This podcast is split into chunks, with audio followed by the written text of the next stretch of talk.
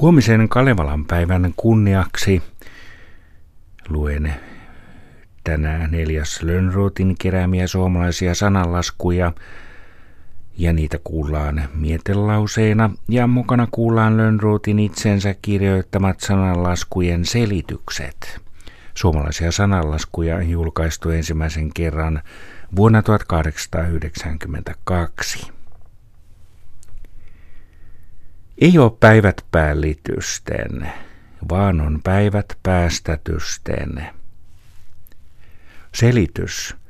Sen tähden ei pidä Ylen monta toimitusta yhdellä kerralla ottaman taikka kaikkia yhdellä päivällä valmiiksi pyytää. Ei salli savinen pelto koreata kuokkiata, pian pitkiä hameita, sukan vartta valkeata selitys.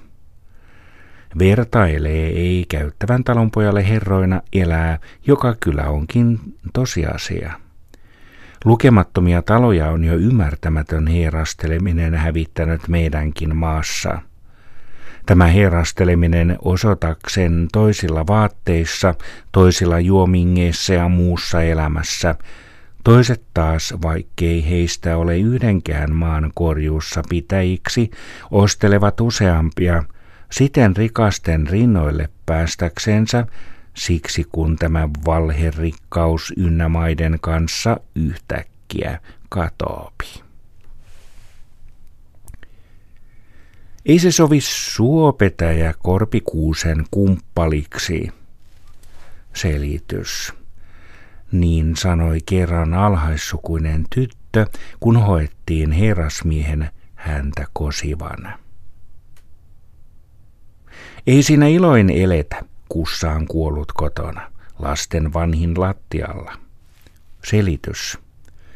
Eikä sovi toivoakaan, että ihminen kaikin ajoin olisi yhtä iloinen aikansa ilolla, ompitoinen aika mielaloilla. Ei sika sinistä tiedä lammaslangan painiosta. Selitys, tuhma, mieletön ei erota hyvää pahasta, vaan pitää kaikki yhdenkaltaisena.